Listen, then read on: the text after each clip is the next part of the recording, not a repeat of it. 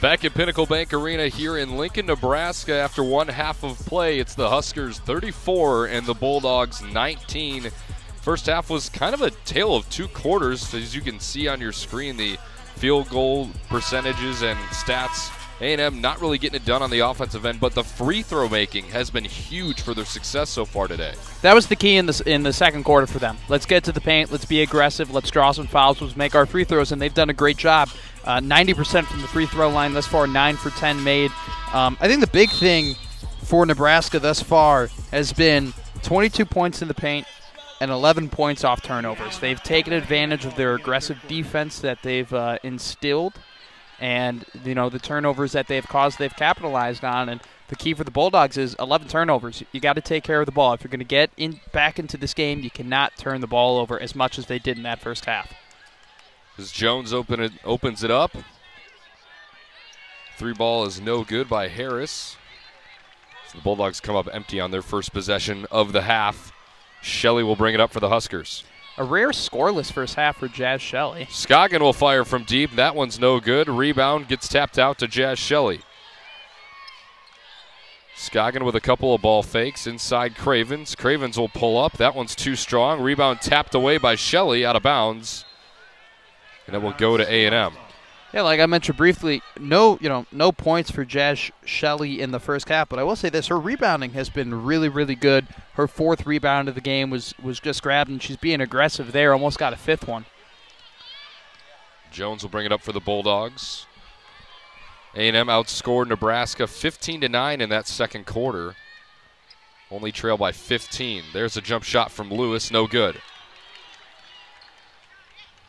As we talked about during halftime, Nebraska went on a 25 to nothing run in that first quarter until the Bulldogs were finally able to respond.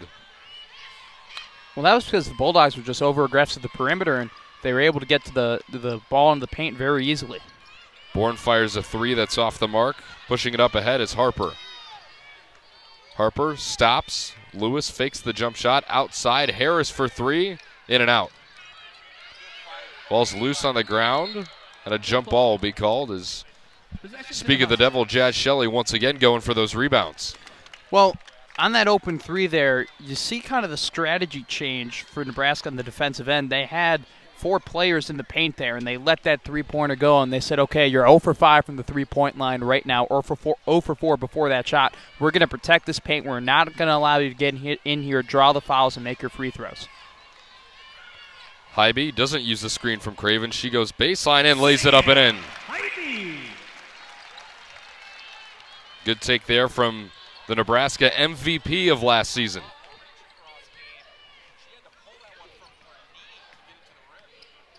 Harris now.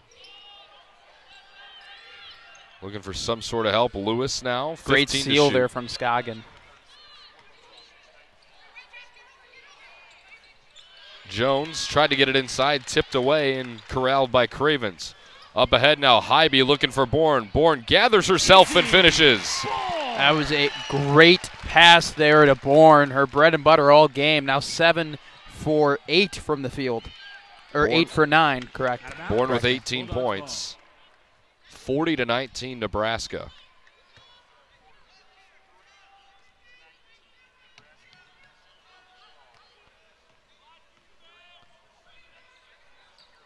Harris working on Shelley. She'll kick it out. Lewis now. Jones. She'll get into the paint. Jones got it blocked. She got it back. She'll fire up another floater. That ball bounces around the rim and grabbed by Cravens. You see there, the entire time the defensive possession, the Huskers had three players in the paint, just sealing that off.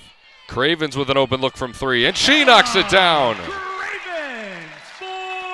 That's uh, not exactly her bread and butter, but uh, Bella Cravens with her first three pointer of the season right there. That whole play was set up by Jaz Shelley. Harper. Now to Johnson Graham. She got bumped by Bourne, and a foul is called. Nebraska foul That was a great aggressive play there by uh, Johnson Graham drawing the foul.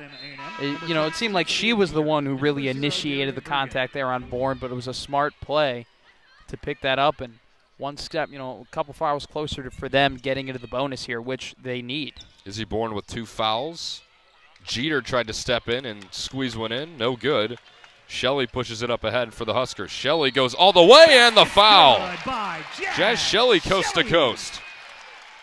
That was a great play there by Jaz Shelley, her first points of the game. And like we were saying before, great job getting those rebounds. Got the rebound the defensive end, took it all the way down.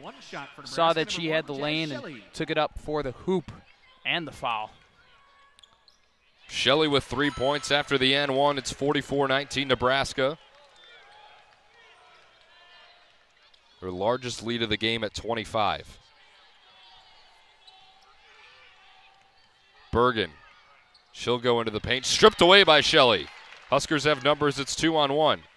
Shelley will take it herself. Throws it up and in, plus another foul. Two in a row for Jaz Shelley.